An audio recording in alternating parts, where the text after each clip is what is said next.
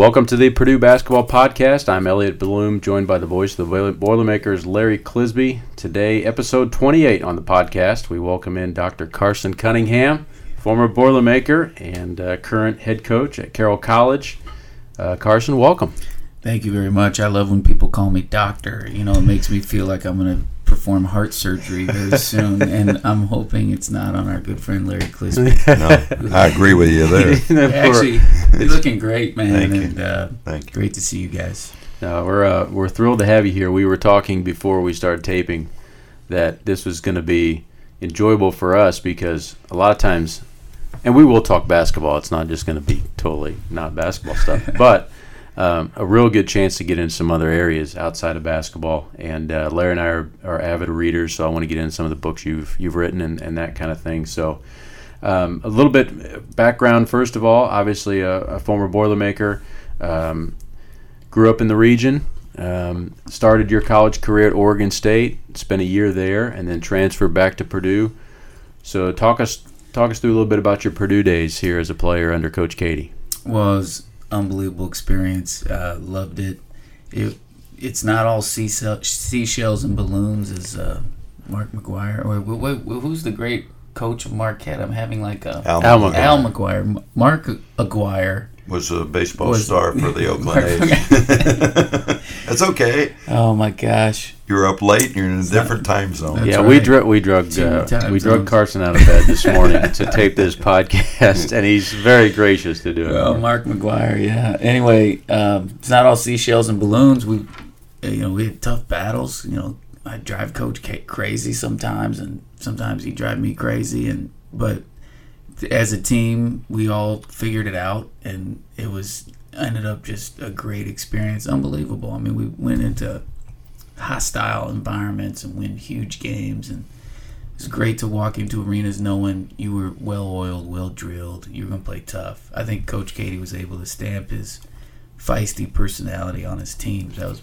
maybe his biggest strength as a coach. And so, I also met my wife here. I had a great experience in the history department. Randy Roberts is Mm-hmm. basically like a an institution here at Purdue now. Right. Being here for decades as a celebrated historian and author. Just there was a slew of guys in the history department that were fun and ladies. And so anyway, it was pretty. I look back on my Purdue days and it's almost like Fantasyland. I try to tell our guys like. This isn't really how life works. You know, you walk into these cafeterias and you've got food everywhere. You walk in, you got trainers ready to help you all the time. Like, that's not how it always is. Yeah, we're pretty spoiled. We we freely acknowledge that. Um, you mentioned great success. You guys had a, a deep run in the NCAA tournament, um, and uh, and then you leave Purdue and you play professionally for three seasons. So talk a little bit about that and continuing your career after college. Well, I had a marginal professional career. I mean, I was. Uh, I remember when my wife and I were uh, having. She was pregnant with our first child. Uh, she would work in Chicago, and I was playing for the Rockford Lightning in the CBA. And uh, I remember the door to my bedroom opened to earth. Um, I lived in a motel, so um, you know that th- those types of things keep you focused. I, you know, I'm sitting there thinking, okay, I'm gonna have a baby pretty soon. Now my the door to my room opens to earth, like not a hallway, you know, my bedroom, not just my house. You know, I'm like, man, I gotta better figure something out here. But it was fun. Like the hoops was so good. That's that's the thing that maybe people don't understand is like, you basically had 80 players in the CBA, and maybe 15 to 20 percent get call ups during the year, and now some of those are repeat call ups. But you're just playing with guys that have been up and down in the league and super athletic, and the hoops was unbelievable. But you don't have the fan base, you don't have the Right. following. Uh, you certainly don't have the training tables and the, you know all the tutors and the, it's, it's just a different world. It was wild, wild and woolly. It's like the wild west of the 21st century. That's the only way I could explain it. You never know if you're going to keep your job.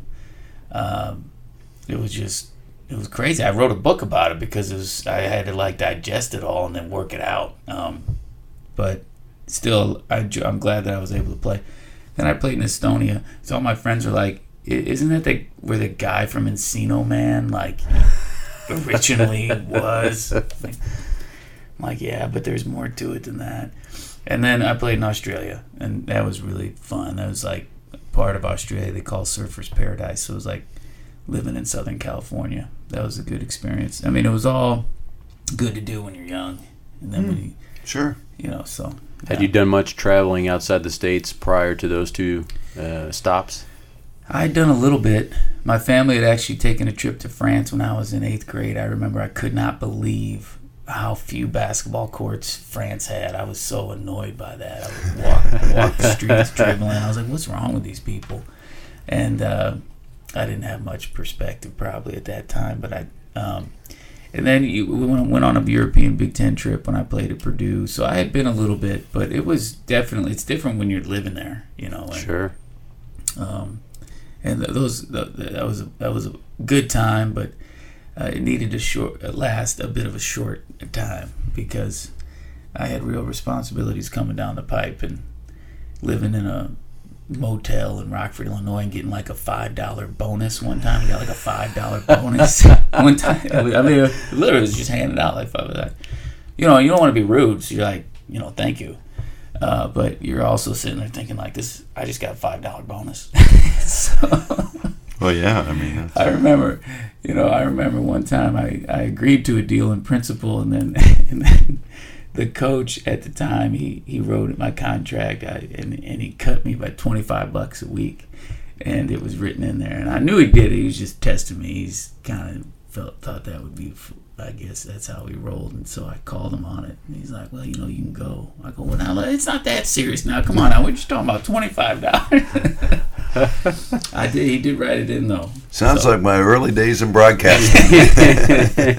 I mean, it's. Sounds like everybody's early days in, in something. I think that's part of the price you pay. I had a story when I price was you pay for youth, I was right? interning when I was in college. Uh, actually, the and the professors were great because my senior year, that's after I came out of the army, and I was at Kent State, and you know they'd let me do it, and they they'd let me miss class because I was getting practical experience, and I was working with this consultant who was working for the station in Canton, Ohio, and he he had just bought a station in Boynton Beach, Florida, and he came to me and said, "Hey, I." I'd really like to have you come down and uh, be part of our operation down there. I said, Operation? Yeah. He said, now, now here's the deal. I'm willing to pay you. I'm willing to pay you $90 a week. I said, wow, $90 a week. I said, I think I can get 130 up here somewhere in the Midwest. And he goes, yeah, but it's in Florida, dude. you know what I mean? So you come down to paradise and starve, but we'll provide the weather for you. Did you stay in the Midwest? Yeah, I didn't. I I, I, I, I, I went to Paducah, Kentucky for 133.50 a week. that boy. yeah, So that's uh, what it sounds like. So, um, Carson, you just you decide to, I guess, choose a more adult path. Yeah, I wasn't making enough money to keep, Yeah. keep doing what I was doing. Um, did you come now? Did you go back to school then, or did you j- get into coaching? It was kind of weird. I, I was able to wrap up a lot of schooling because I had a redshirt year, and we would go in the summer and Mm-hmm. do a lot of summer school. And then I did some coursework my first year in the CBA. I played for the Gary Steelheads. Okay. so I would drive to Purdue a lot um, for class, and um, and then and then the next year when I played in Rockford uh, in the CBA for a couple years, uh, I would do a lot of writing and research, and I could do it um, just on my own time and in the summer, and you could be more flexible after you get about 33 credits after your master's in the PhD program at Purdue. Then a lot of it's really research and writing and meeting with your advisor, so your schedule is a little more flexible as far as when you get your work done. So I was able to pound that out and finish it up in 06. I my last year of playing was 05. So I I basically I did feel like, you know, I was able to finish playing and then wrap up my studies largely and and then start working full time at DePaul as a history uh, teacher. And I really enjoyed that. That was fun, you know, and, and we actually, you know, now we had a actual like condo, you know, where, Mhm. you know, like my bedroom open to like a living room. and uh, we had our first little one. And uh, I really dug that. Teaching history at DePaul was a ton of fun, neat students. And, but basketball, I just kept feeling, man, I want to coach. I remember shortly before becoming the being able to coach an Andrean, I was just going to volunteer as an eighth grade coach at a local Catholic school. We had had our second child. We had moved back to Northwest Indiana. I was still working at DePaul, but I wanted to coach a little bit. I was like, well, maybe I'll coach like the eighth grade team locally. And my uncle said, you know, I saw an ad in the paper, Andrean's looking for a freshman coach, Andrean High School. This was 10 years ago.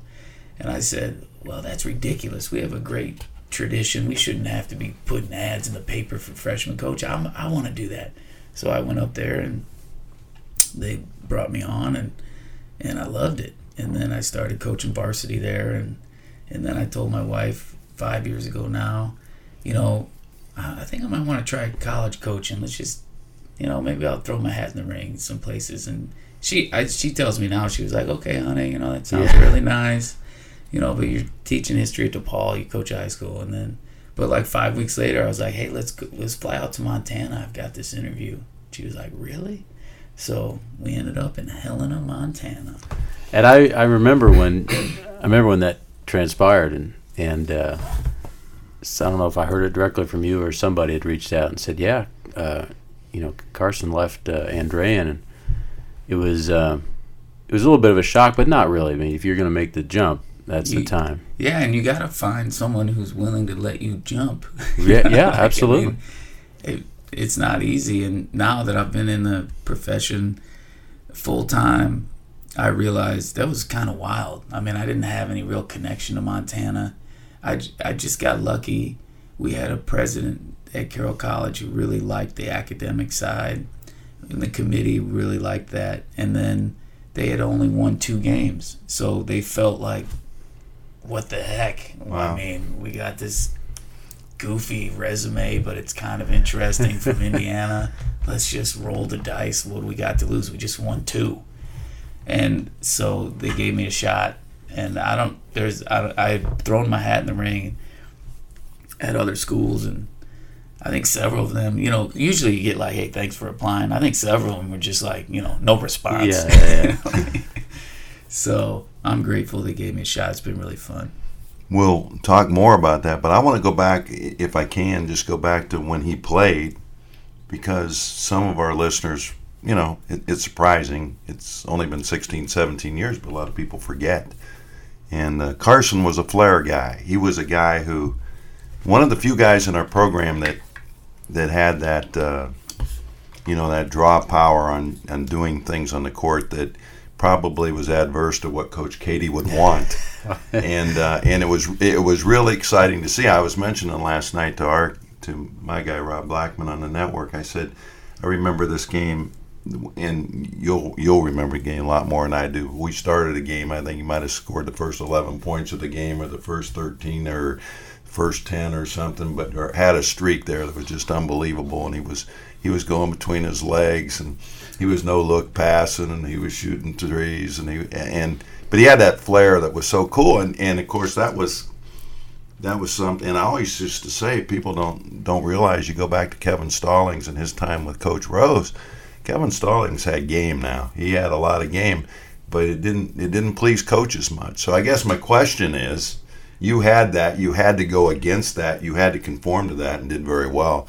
But as a coach now, because I know Paint, you know Paint, he remembers the days don't take those shots, yeah. and he does, you know, he doesn't coach that way. Yeah, no, I I tell you, uh, our, I tell our guys respect this respect the special play like the tough pass. Let, let's say you want to make a behind the back pass or a one handed scoop pass off a pick and roll or um, I think those passes are very important. I would I would teach those passes, but I also think you need to respect those passes. Like that takes a lot of time on your own on the court working, so you don't just you don't you know it's like if you're a painter you don't just hop on the easel and start trying to draw up like a uh, Van Gogh. Sure, you got to sure. do some work. Yeah, man. right. You got to put I'll jump into in. some impressionism. Yeah, you got to put a little time in. Right. So that's why I try to tell my guys like, I love that stuff. I mean, if you want to put a little mustard on the hot dog, you're talking to like the relish and mustard king. But but I also would tell you, you better spend time. I don't want it to feel like this is the first time you've tried this. Like You show me you're in the, you show that you're in the gym. You've been working on it. By the way, you have a feel for the ball, and, and we're good to go. I was talking with our new assistant Steve Lutz yesterday at our shoot around about we were talking about when you played, and we we were talking about this very topic, and I said uh, I described your game as kind of like Steve Nash. Um, I wish, gosh, yeah, I wish it was all the way there. So, it's a, a, but but in terms of like you know um, getting around the rim, both hands, variety of shots in your Yeah. arsenal, dropping it off, dropping it off yeah, for yeah. assists, great Yeah. court vision, that whole thing. I think you were very very skilled. Um, you know, Well, be able to go both hands and, and Yeah, yeah. be able to shoot the ball and all that stuff. So I and you worked put the time in, like you referenced. I worked a ton. I, I did. I spent a huge portion of my childhood playing basketball. I mean, a huge. Like I was crazy about it, kind of. I remember Keith Smart told me when I was ten, he came to a basketball camp. He just hit a baseline jumper to win the NCAA championship for Indiana. Now I've been cheering wildly for Syracuse. I love Sherman Douglas and. I love his game, and and I was guys, not. I was not an IU fan, but he was at this camp, and I was thought he was really cool. I mean, and I was ten, I think. He's 1987, right? Right. And I asked him, "What do you got to do to, you know, become a college player?" And he said, "You got to play every day." So from like 10 to 21, outside of four days, he said, "You got to play an hour a day." I played an hour every day at least, and I didn't count practice. Practice to me was, I didn't want to count practice. I had to do another hour like, Oh, yeah, on I my agree. own, and so um, I did work at it, and I loved it. So it's not like I was, you know, it was all drudgery. I loved it. Um, but it, one one time a buddy of mine said, you know, and you you remind me of Nash. You know, you know why is Nash in the NBA and you're not? I said, well, he's a little taller, he shoots a little better, uh, he handles it a little better. He passes a little better. Said, well, and then you know, once you add it all up, he's just better. And so, uh, but I did really love playing that style. The one thing I would say in my era, for whatever reason, and I think this helped Nash in the international game, and I see it when we play international teams big time. We did not learn the pick and roll game. I never learned the pick and roll game in high school, and I could have taught myself it, I guess. But there's a real art, there's a real nuance to the pick and roll game, and it takes time. It takes a lot of time, and I never played. I never learned it. I never played in a system that that was a big part of what we were doing. And I would like to have seen how I could have developed in that way. I do think that our players um, at Carroll, we do a lot of pick and roll game. And um, I thought we actually saw some pretty nifty action last night. Oh, I agree. Absolutely. I agree. Absolutely. Yeah. We so we're as we tape this. This is the morning after uh, our exhibition game, Purdue's exhibition game against Carroll College, and we walked off the floor last night. And when we got in the staff locker room, uh, Coach Painter said they're going to win a lot of games this year. And we were very, very impressed with a lot of the stuff you guys did. And your guys play hard. They they know what they're doing. Um, and No, and thanks. and that kind of transitions into what I wanted to get to next is the fact that you mentioned you get hired at Carroll. They've won two two games. Um, you're coming off the, and I think I have this right. The the two most successful seasons in program history the last two years. Uh, you've made the the Elite Eight the last two years in the NAIA tournament. You were number one seed last year, 29 and six record last year. Uh, so you've not only come in and kind of found a niche for yourself, but you've had a lot, a lot of success. The guys have done really well. Now, I will say there was one season they won 30 and went to the Final Four. So that, Okay. we- we- we're trying to get hopefully to the chipper, win over 30. That'd be nice. Uh, we have like six pre med guys. We have guys who care about each other. They love hoops. It's low drama. You know, I, I actually like playing you guys.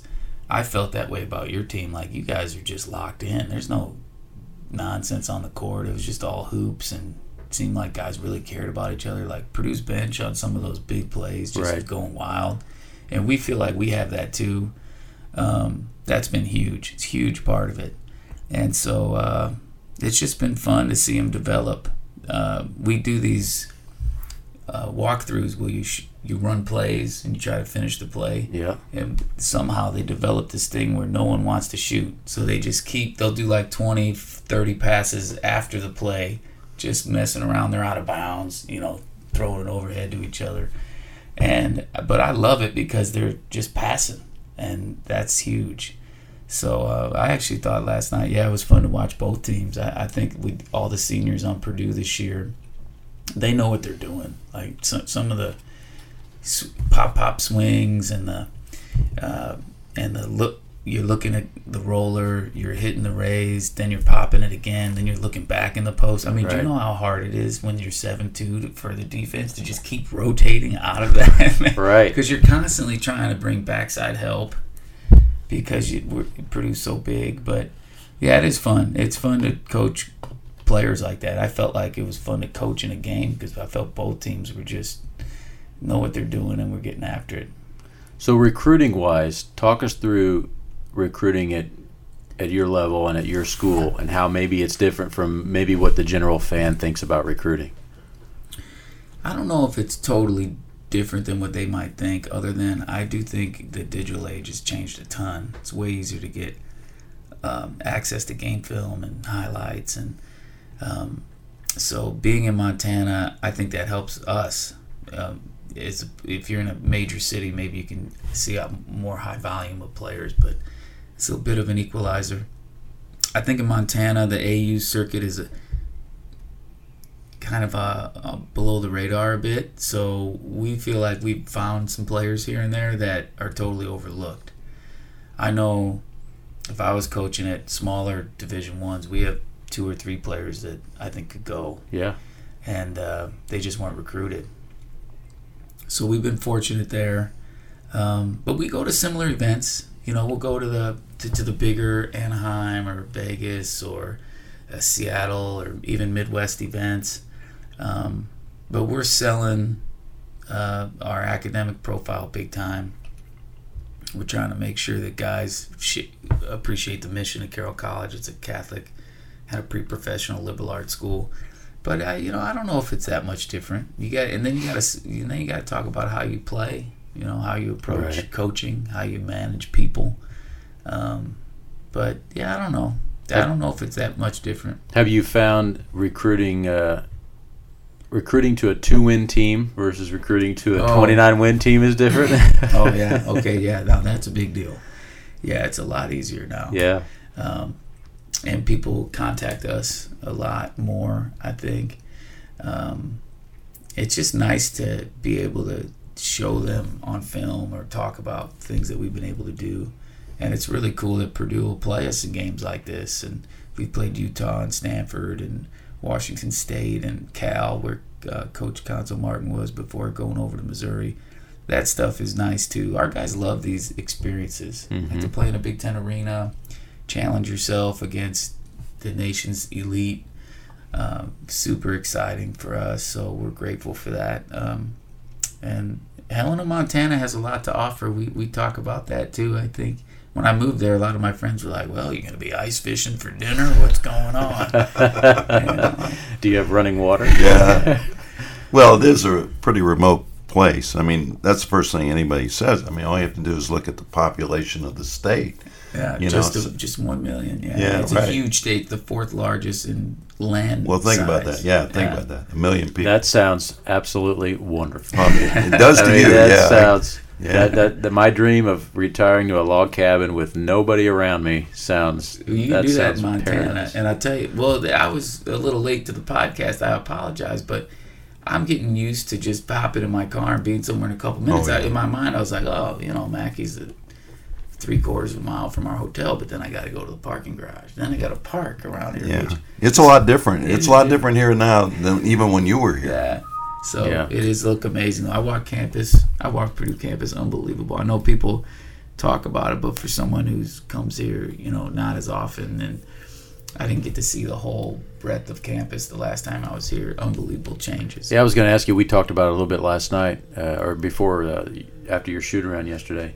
Just the Purdue growing leaps and bounds, and just you know, it's even our guys who graduated two years ago. They come back now and they can't believe their eyes. All the changes in the buildings and everything Yeah, else. I, I walked through the co-rec. I was like, this is so different. And then the uh, upper class housing near the co-rec. And then I follow Purdue closely, uh, like on a lot of the science and tech that it's developing, and a lot of the cool things we're doing. uh, in just entrepreneurial stuff. I mean, it's crazy what's going on at Purdue. So to see it physically is unbelievable. To read about it is awesome. I think was it Forbes or U.S. News that had us as the fourth best public university Mhm, in the mhm. nation. Un- Right. Unreal. And uh, so it's I certainly feel a lot of pride when I come back and think, man, this is where I went. This place is awesome. Absolutely. So I want to get into. Uh, we were Close and I are very excited uh, to talk about your uh, your career as an author. Um, five books now Yeah, under your right. under your belt. So um, when did you first start? When was your first book? When, when did you start writing your first one? Well, my dissertation was on the history of U.S. Olympic basketball, and then I turned that into a book in 09 with the University of Nebraska Press. That was a, a project that was recommended to me by my advisor, Randy Roberts, Okay.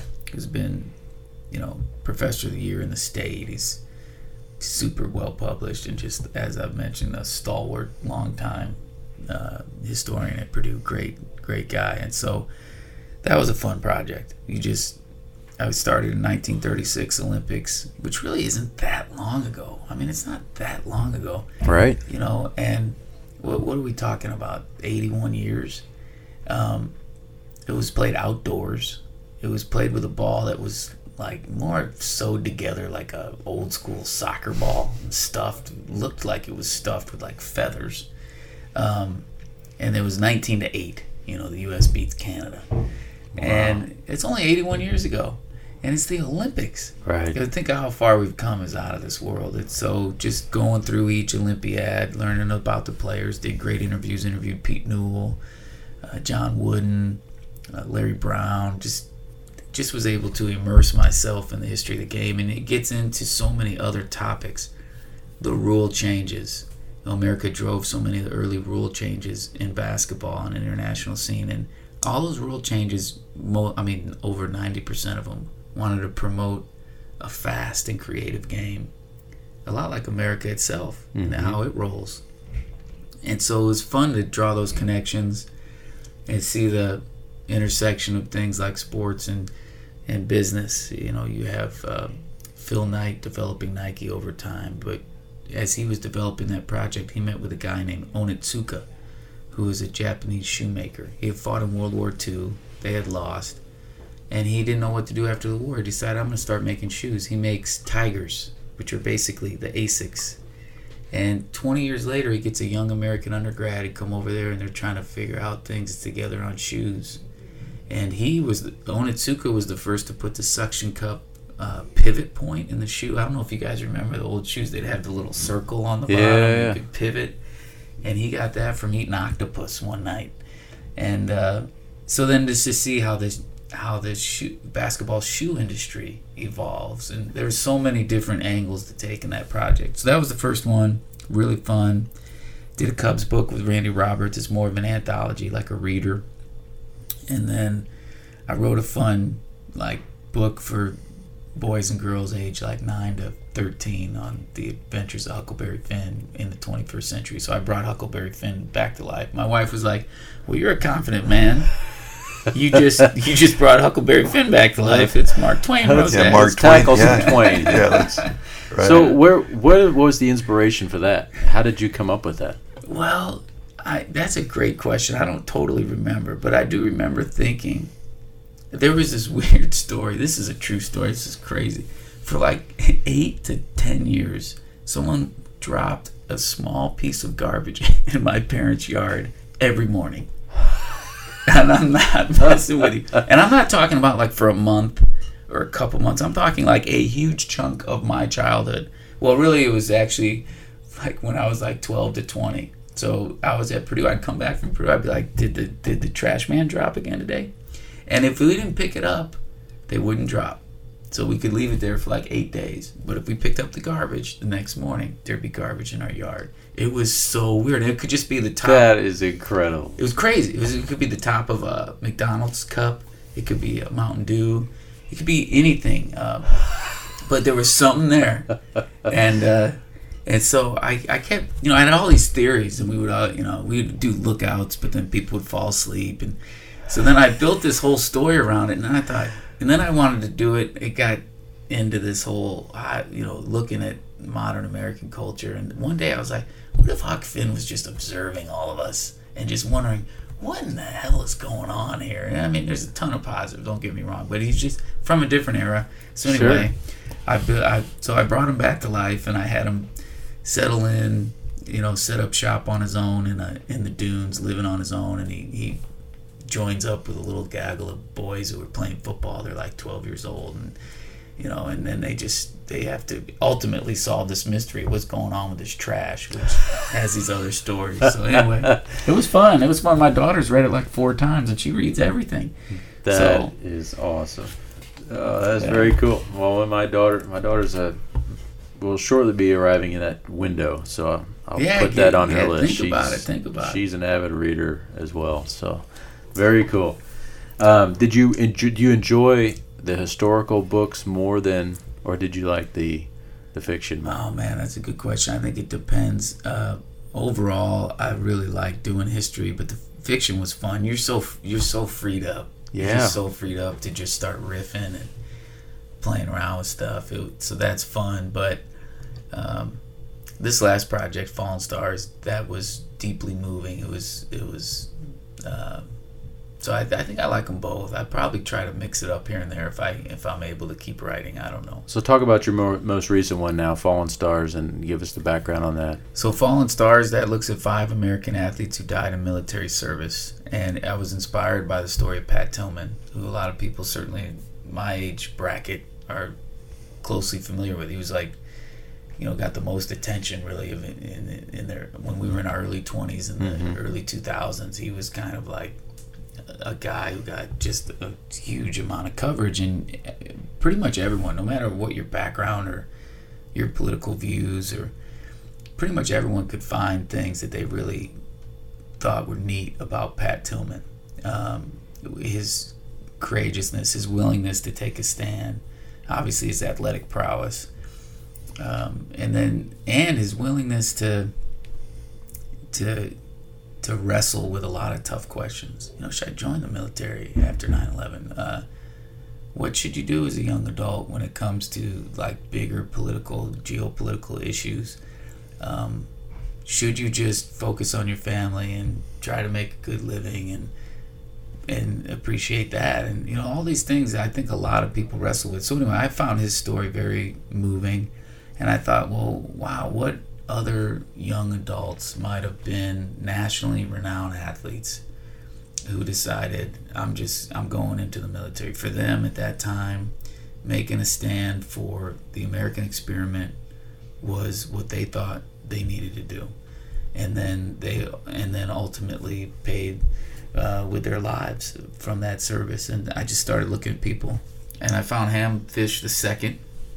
He was the first Rough Rider killed in the Spanish American War and that's 1898 then Hobey Baker uh, to this day, the Heisman for hockey is called the Hobey Baker Award. It's to the nation's best hockey player. He was also a big-time Princeton football player. He died in World War One as a fighter pilot, which, you know, we take fighter pilot for granted, but he became a fighter pilot, in five years before that, the plane had gotten wheels. So, this is pretty yeah, early. Yeah. And then Nile Kinnick in World War II. He's the only Heisman Trophy winner to die in World War II. Of course, Iowa, the Kinnick Stadium, where Iowa plays Kinnick football. Stadium, Iowa, yeah. And uh, I had overlooked this, but in 1939, he didn't just win the Heisman; he won AP Athlete of the Year over DiMaggio and Joe Louis, who went undefe- wow. he went undefeated in three bouts that year. And then uh, he died as a fighter pilot as well in 1943. And then Bob Kalsu, he was the only NFL player to die in Vietnam. He died in Oh, wow. 1970. Yeah, he was a offensive rookie of the year for the Buffalo Bills. He had been an All-American lineman at Oklahoma. They had won the Orange Bowl in his senior year, and uh, had extremely emotional interviews with his widow Jan Kalsu, and uh, his story. I mean, she she now had said a prayer before he left for Vietnam, and he, there there were some at different points he could have very likely gotten out of the whole ROTC commitment. He had gone to Oklahoma as a land grant. At that time, then you're plugged into ROTC, Mm-hmm. and then after two years, you could kind of exit. he stayed.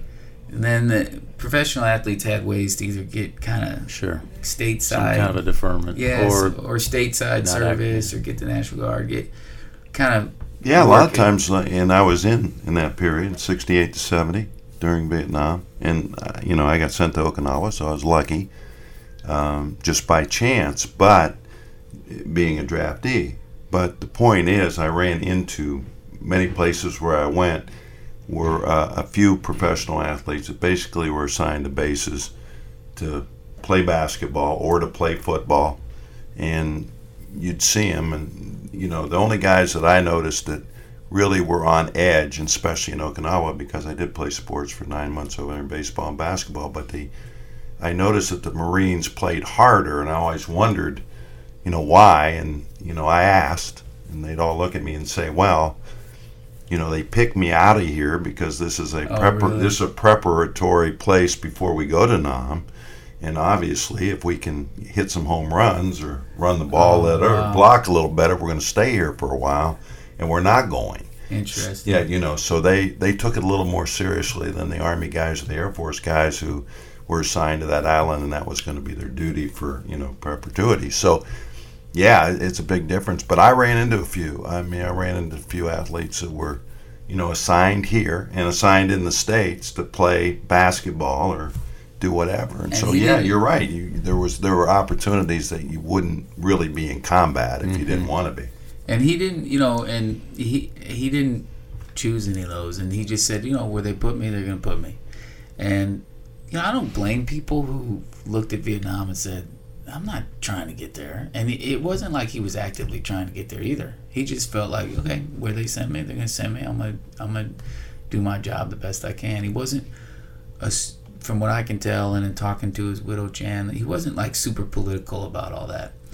But he was had a special ability to connect with people. I mean, even when you read uh, interviews of the enlisted men that he, that uh, he served with, you I talked to players he played with at Oklahoma. I talked to a, a guy who was like three or four years younger than him when they grew up in Del City, Oklahoma, and how he just took him under his wing. But everyone was like, "This is a gentle giant. This is a kind person," and and even. Um, so, so Jan says a prayer before he leaves. You know, they had had a daughter. She was about one. Said, if if his life's taken, can we have a son? Well, sure enough, a few months later, when he's in Vietnam, she finds out she's pregnant. Due date is July 21, 1970. As it as it turns out, that's the day Bob Kalsu is killed uh, in the Battle of Ripcord, and but she has the son on July 23rd, and that's the day that the army soldier tasked with telling Oh, her my. that her husband passed Oh, has, my has to come to the hospital. Goes to the home first, and her parents have to say well, she's in the hospital. So he comes there, and she's telling me the story. We're both crying. It's just like, it's unbelievable. And and then I'm doing more interviews over time and learning about Bob Kalsu, and I just I'm telling you, I would write sections of just crying.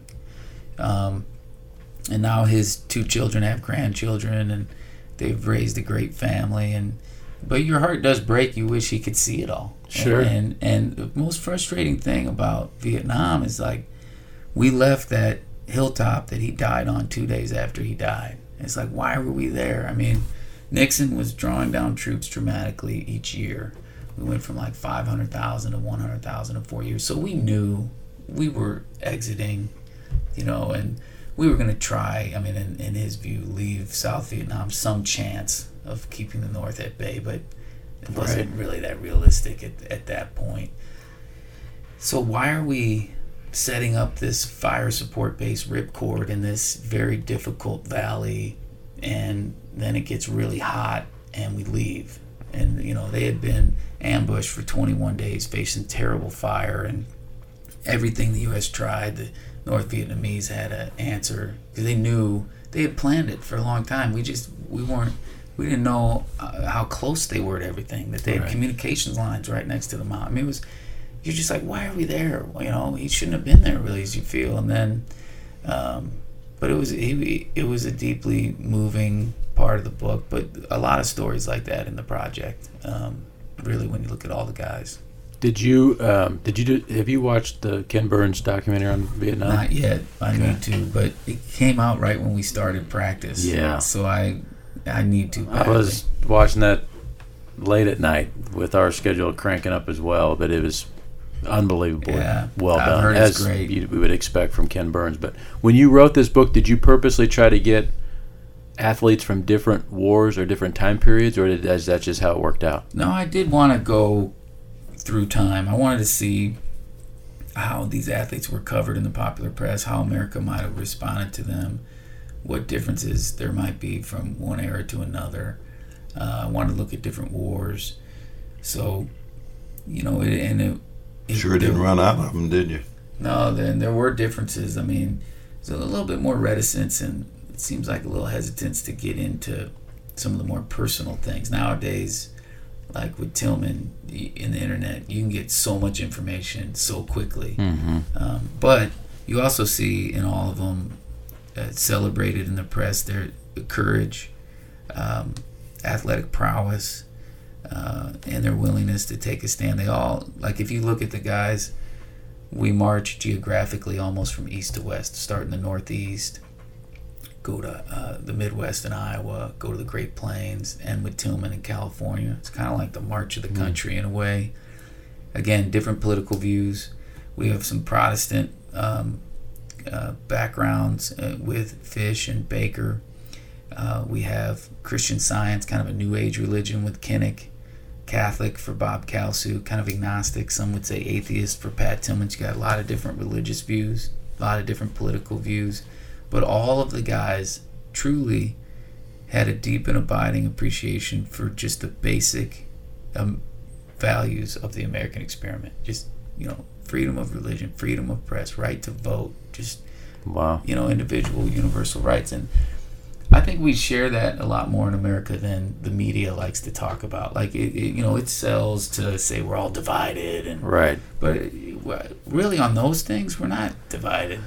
And you only hear from the outliers. Yeah, like somebody that's somebody that's a lot more um, uh, tolerant of their fellow man doesn't get on Twitter Yeah. and say, "Hey, I'm tolerant." yeah, Like yeah. you're all you're all cool. I'm tolerant. You're it's not, the you're it's not getting retweets, you right. know, it's the it's the outliers that are the vocal ones, and and I think uh, the media likes that nowadays. You so you just see you see more of that kind of stuff. Yeah. These other guys, you saw a lot of respect, even if someone didn't agree with the war, agree with their political views, and so that was very interesting. Well, I know about Nam. I mean, you just, uh, you know, you had to remember that we were the sons of guys that were in World War II, and so you're, so the the common theme was, especially being the first to be drafted, is that hey, you go and you do your job. You, you don't have too many choices. I mean, you had a chance to go to Canada or go to jail. Those aren't two really good options. right. And so, and I can remember, I mean, I remember, and this is 1968, this is just after Tet Offensive in 1968. I mean, like you said, you got a half a million guys in Vietnam. Your dad was there, Elliot's dad.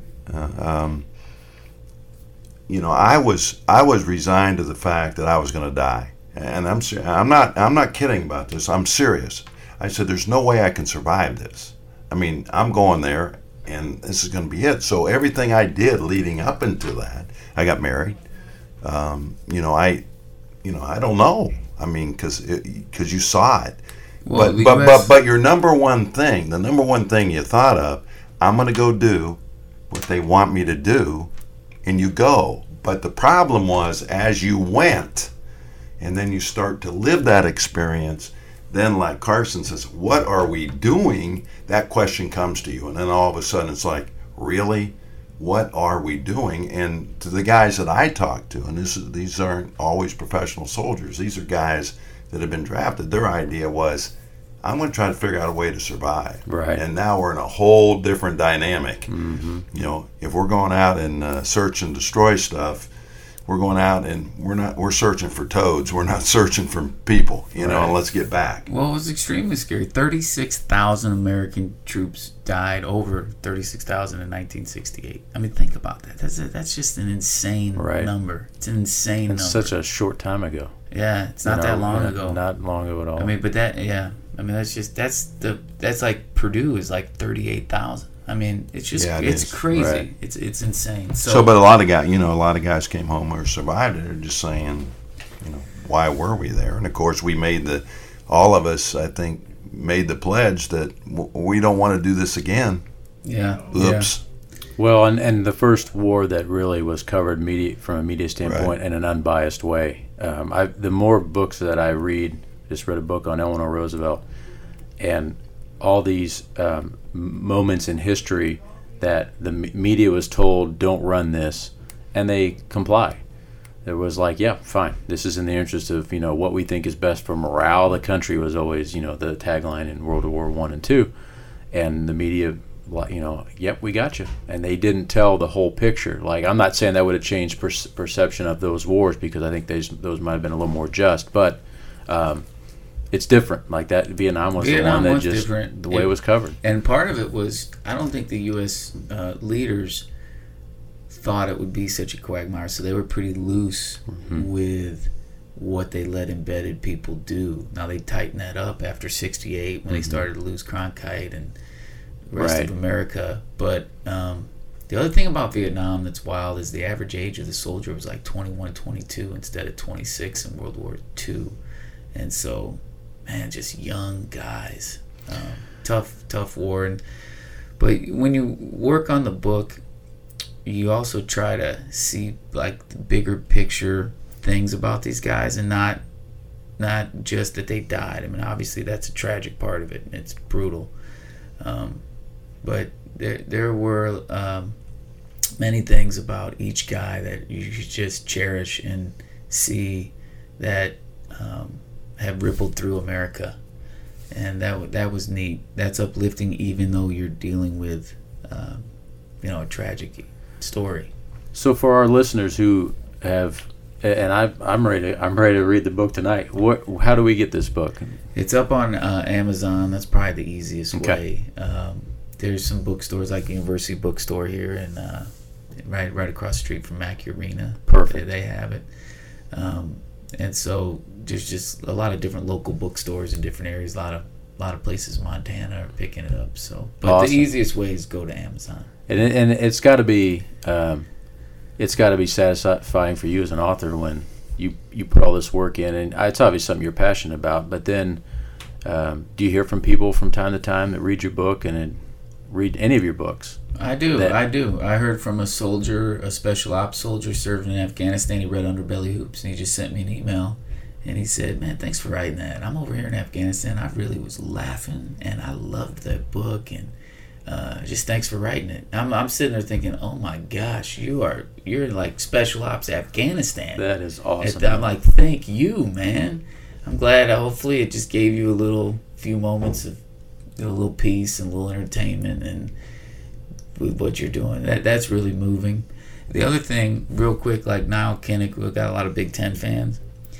So, the University of Iowa has digitalized his papers. I, hmm. I went to Columbia and Princeton has Hobey Baker papers, and those aren't fully digitalized. But Iowa, I didn't have to go. to digitalize everything. It's hmm. unbelievable. So you can read these letters that now Kinnick is writing to his family while he's serving. And shortly before he died, he wrote a letter to his mom and dad thanking them for how they raised him and telling them how great it was to have seen them on, on leave recently. And then he has this whole section where he had spent a recent night on leave near Boston before going back out to train in the in the waters as a fighter as a fighter pilot. And he says, "You know, mom, I would really love to share a dinner with you at this restaurant." He explained the restaurant and the meal, and he said, "And then I would love to just dance a waltz with you." and thank you so much for how you guys raised me. And then he ends the letter. He says, "If I don't make it, can you any money that you get from my death? Can you put it towards my little brother's education?" And that's what they did. And I'm sitting there reading these letters. I'm like, if one of my kids can write in their early 20s, write a letter to my wife or me like that, I mean, that would just be amazing.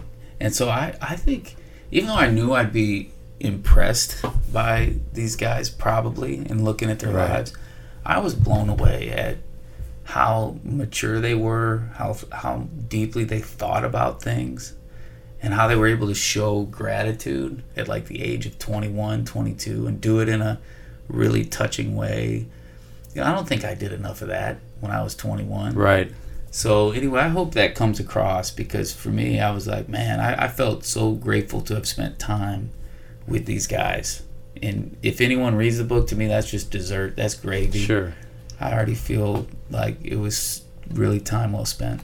Well, Fallen Stars is the name of the book, and uh, and I know a lot of we've we've been uh, we've heard from a lot of people who read our pod, or listen to our podcast that uh, they're they're big history fans. They know Cliz and I are as well. Final question before we get to the final four segment here to wrap things up. What's your favorite period of, of history?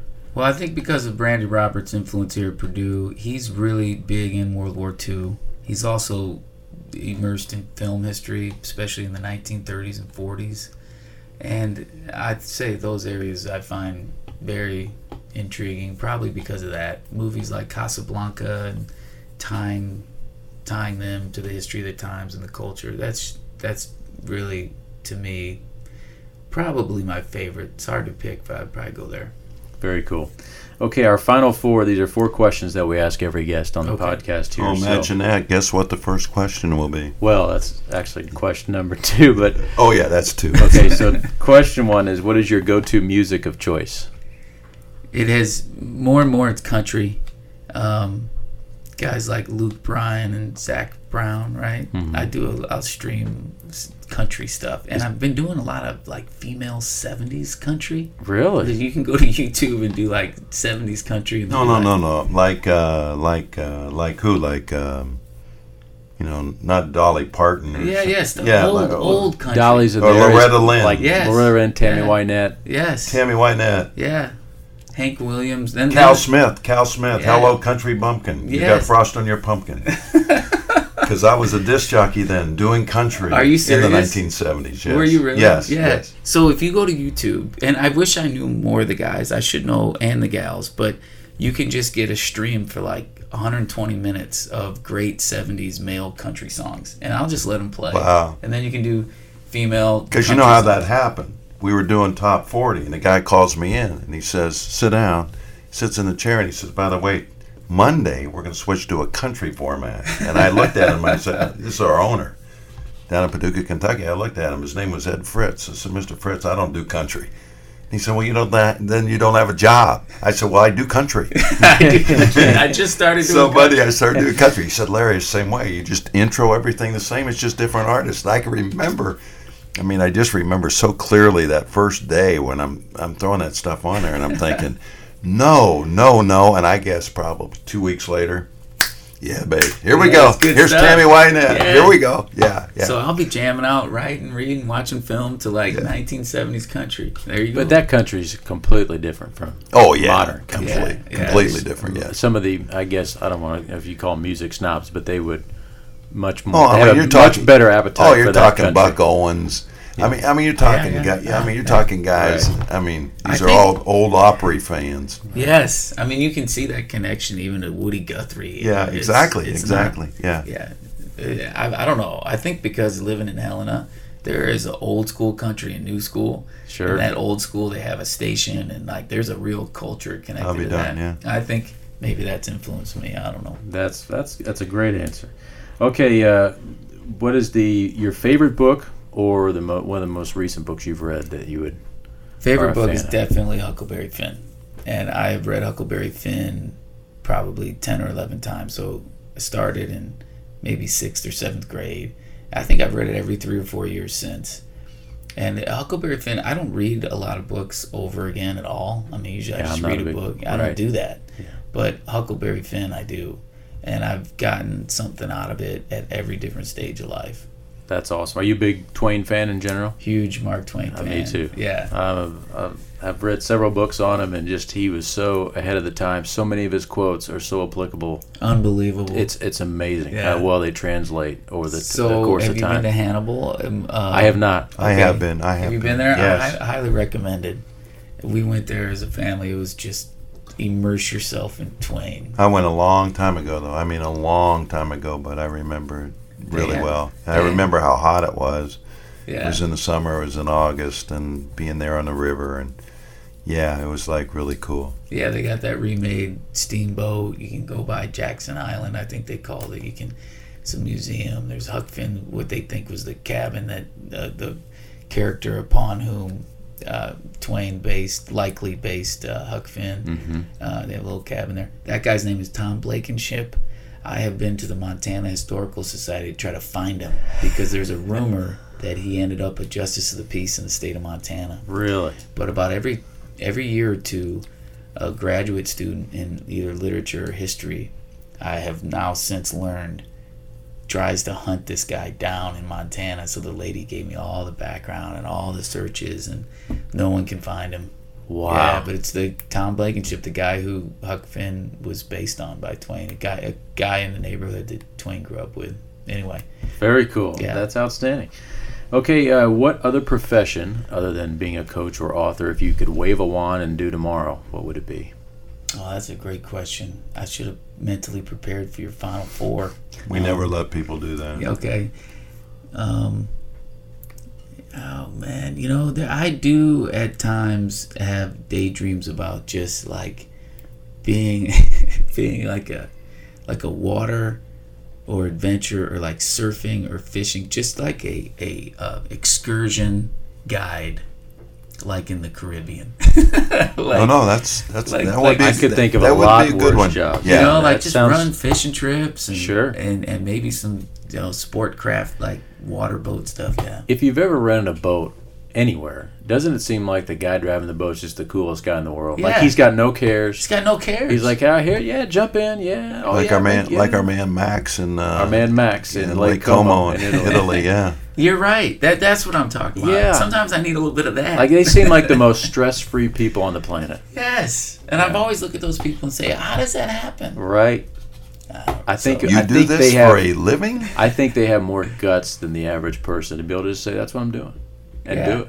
And like they, it's like they've got something figured out that we haven't figured out.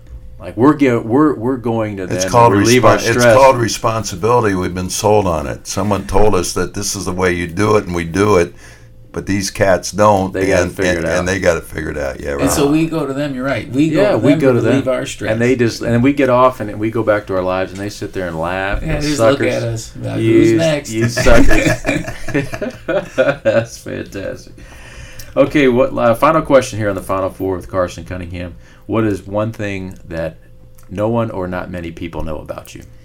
You know, I I I bet a lot of people don't know I met my wife here, but this is really cheesy, but it's totally true.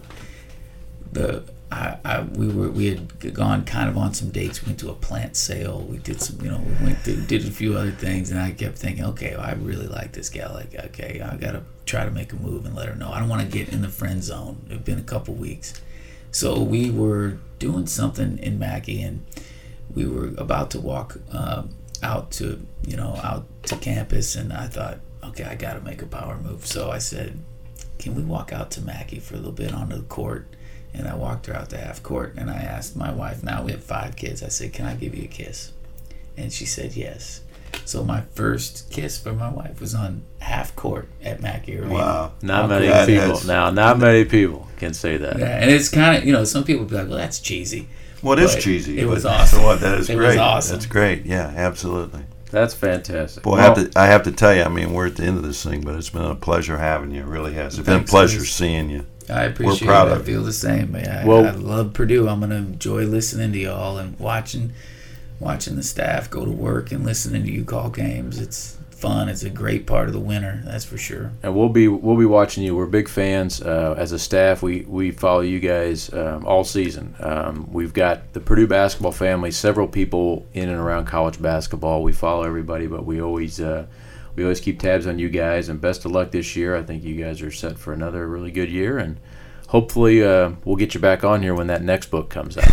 Well, you just. I mean, things are going to look up for you now because Oh, be prepared now. Be prepared to handle the the financial spike, success the that's going to come. the spike is going to come. I'm excited. Have you heard about this Cunningham dude? with all of Huh? our listeners buying Oh, yeah. up these books now, which I hope, I sincerely hope they do. I know that when we're done here, when I grab lunch today, I'm going across the street to get my copy. So, well, Thank thanks again, Carson. time. Thank you so much. We really blast. appreciate it. Okay, that was episode 28 here on the Boiler Ball Podcast. Thank you, thanks uh, everybody for listening as normal. And uh, until next time, be curious, be informed, and be well.